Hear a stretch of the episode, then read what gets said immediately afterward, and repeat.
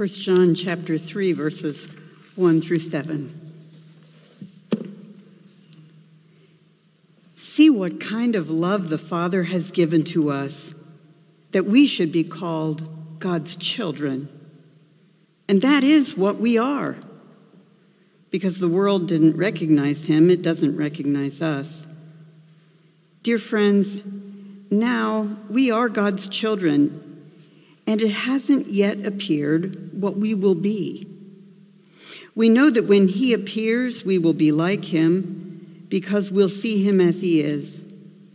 And everyone who has this hope in him purifies himself even as he is pure. Every person who practices sin commits an act of rebellion, and sin is rebellion. You know that he appeared to take away sins, and there is no sin in him. Every person who remains in relationship with him, every person who abides in him, does not sin. Any person who sins has not seen him or known him. Little children, Make sure no one deceives you. The person who practices righteousness is righteous in the same way that Jesus is righteous.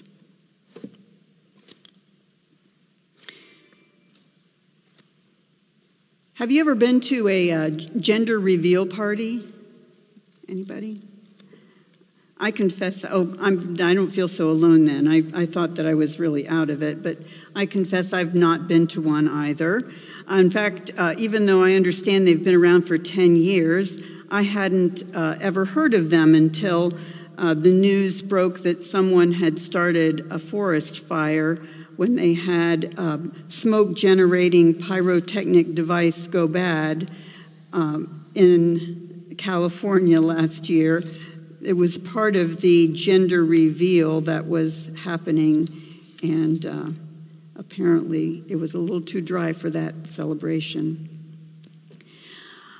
I think they're kind of uh, strange because we understand more and more that uh, gender is a little is fluid and um, not binary, non-binary, and so it seems an unusual development. But I suppose, after all, it's mostly uh, cause for a party and a celebration and an opportunity to imagine what a child will be like and to generate and participate in the excitement of seeing someone become.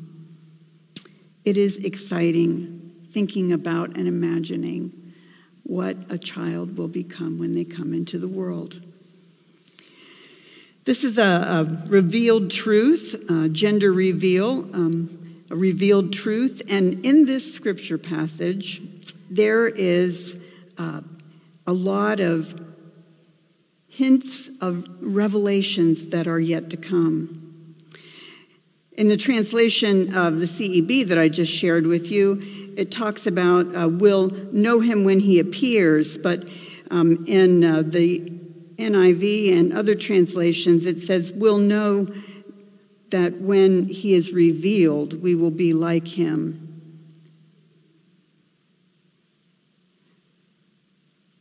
The author of this little letter was writing to a congregation that was experiencing quite a bit of social disruption.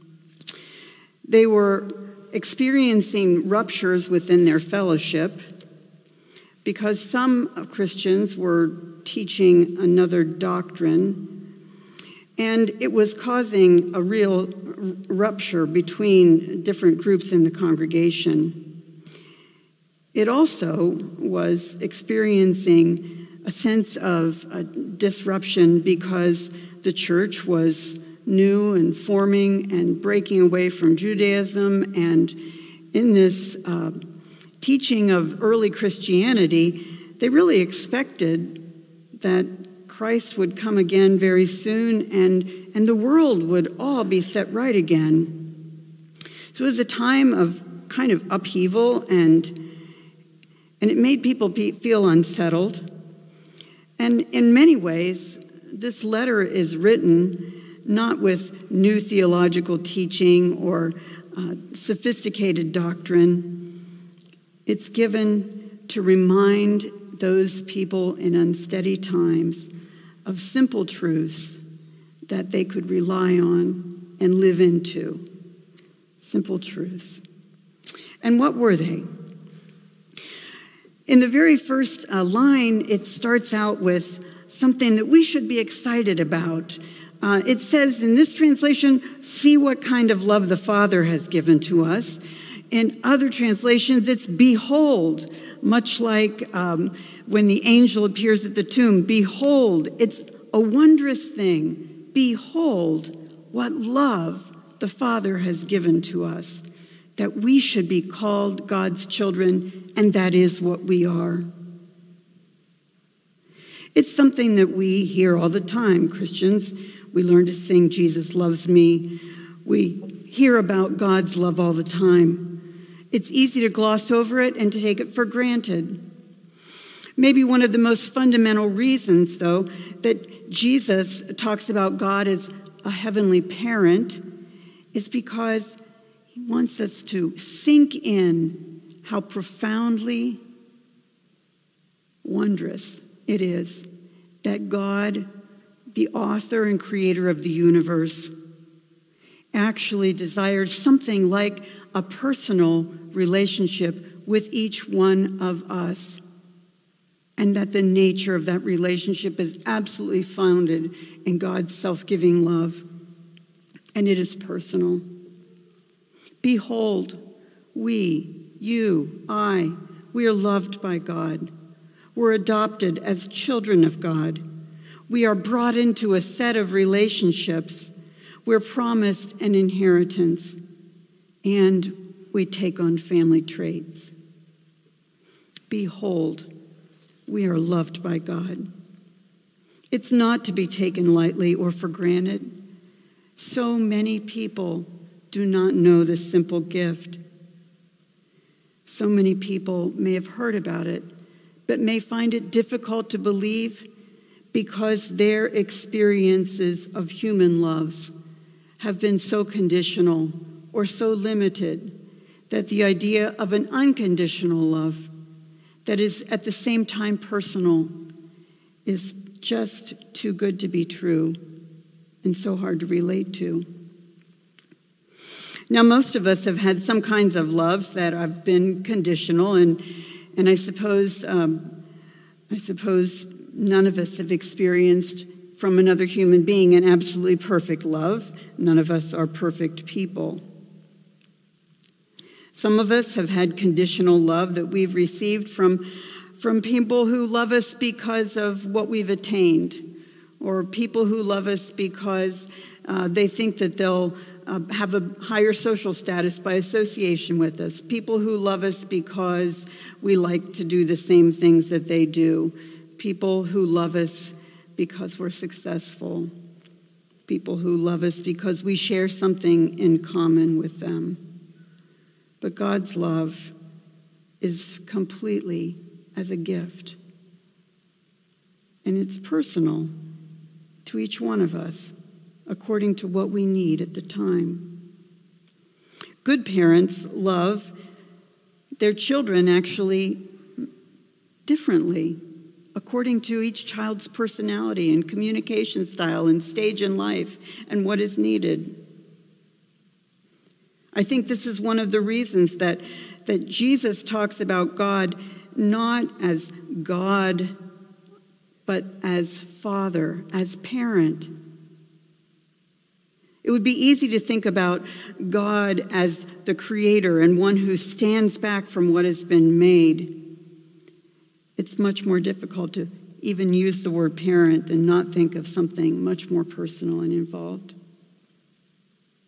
Parents continue to relate to their children, even as they grow through many stages of life. Parents learn about what a child needs. Parents are responsive, good parents. I remember uh, I was uh, 49 years old, and um, I'll never forget it because it made such an impact on me. It was a very hard year for me, And um, personally, I've, I just felt uh, really, really discouraged and down. And uh, on my birthday, which um, was uh, something that mostly in my adult life has I've given not too much attention to. I'm not a huge birthday person. But um, one that night, I got a phone call from my father. Um, it was kind of late at night because we were living in different time zones. And my father uh, was not somebody who had a singing voice at all. In fact, he was a genuine monotone. If you've heard of such people, my father really was one. Uh, when he when he thought he was going higher, he was just getting louder. When he thought he was going lower, he was just getting quieter. It was really all the same note. but I picked up the phone, and my father, who was just on the phone by himself, started singing Happy Birthday to me. And then he just closed it by saying, I'm glad for the day you were born. Such a simple thing. But how did he know it was the exact thing that I needed on that day? Nothing could have been better. My father knew what I needed. I hadn't even told him. In fact, I probably didn't even know, my, know myself. That's the way good parents love, and a small image of the way God loves each one of us. And it's a wonderful gift. There's nothing in the world like love to make things sweet. It's what Dion was talking about, what she saw in that picture. She saw a picture of her loving community, not rich in resources, but rich in care, compassion, and relationships.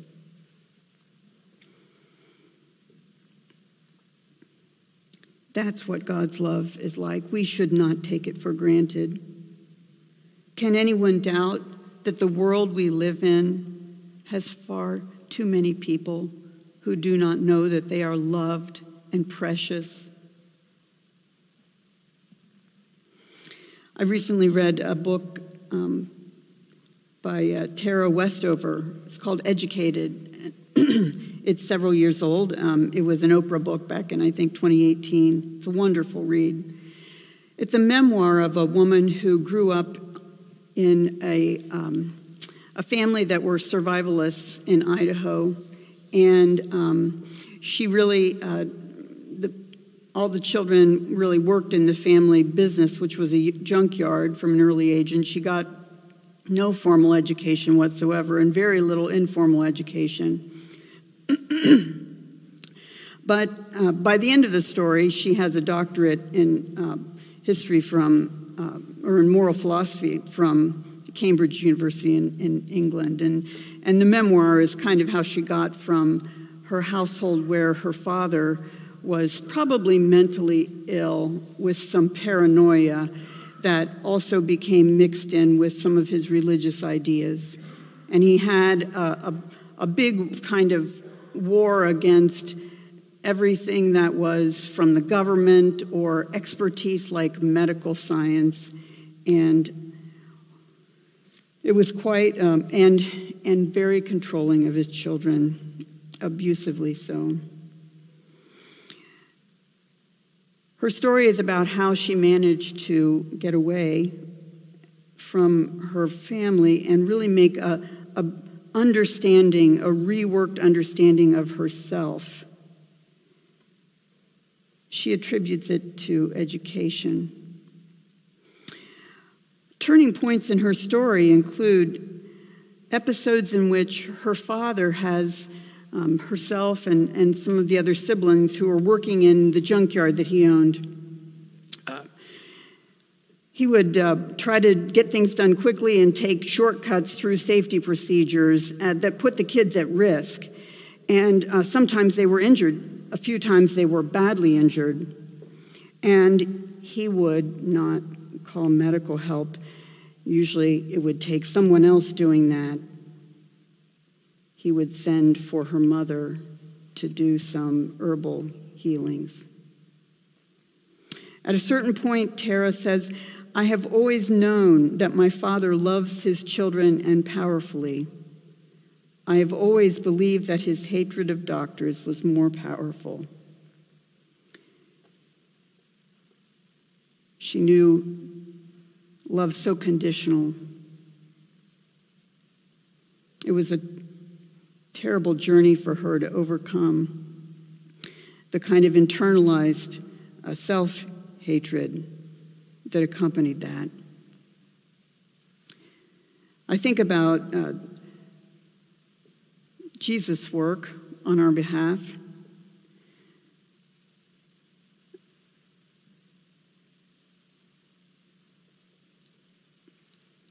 In the passage just after we um, are in this passage I read, it talks about God's love being given through the Son so that our sin might be taken away.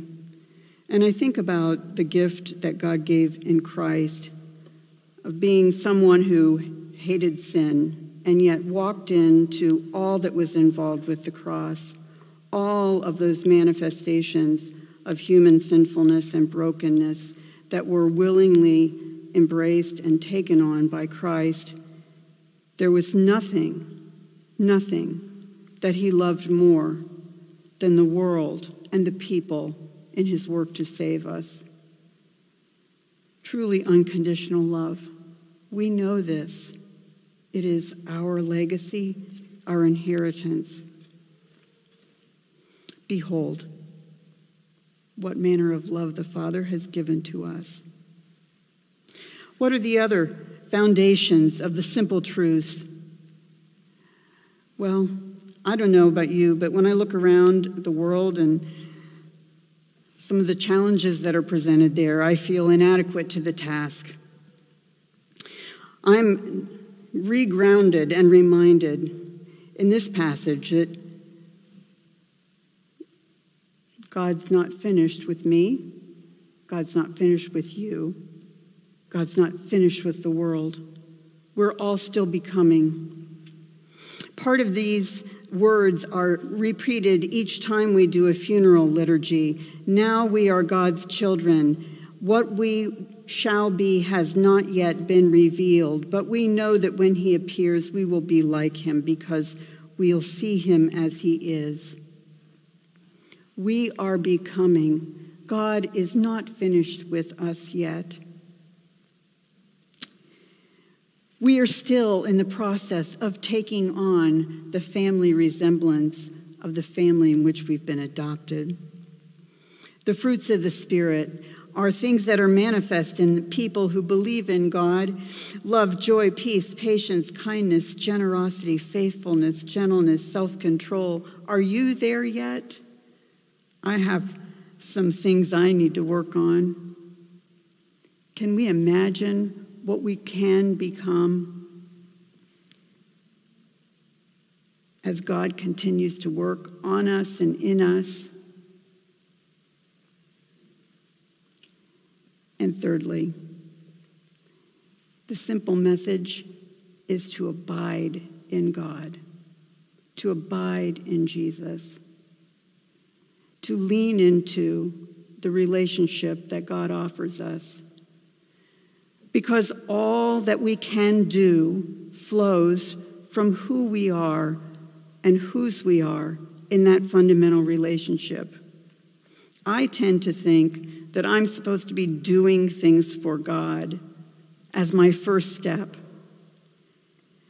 And the scripture is reminding me that I can only do for God what I have to give from myself, and I only have to give from myself what I have been fed for and given by God. I can only be a loving presence in the world as I have been loved and growing in my, growing in my relationship with God.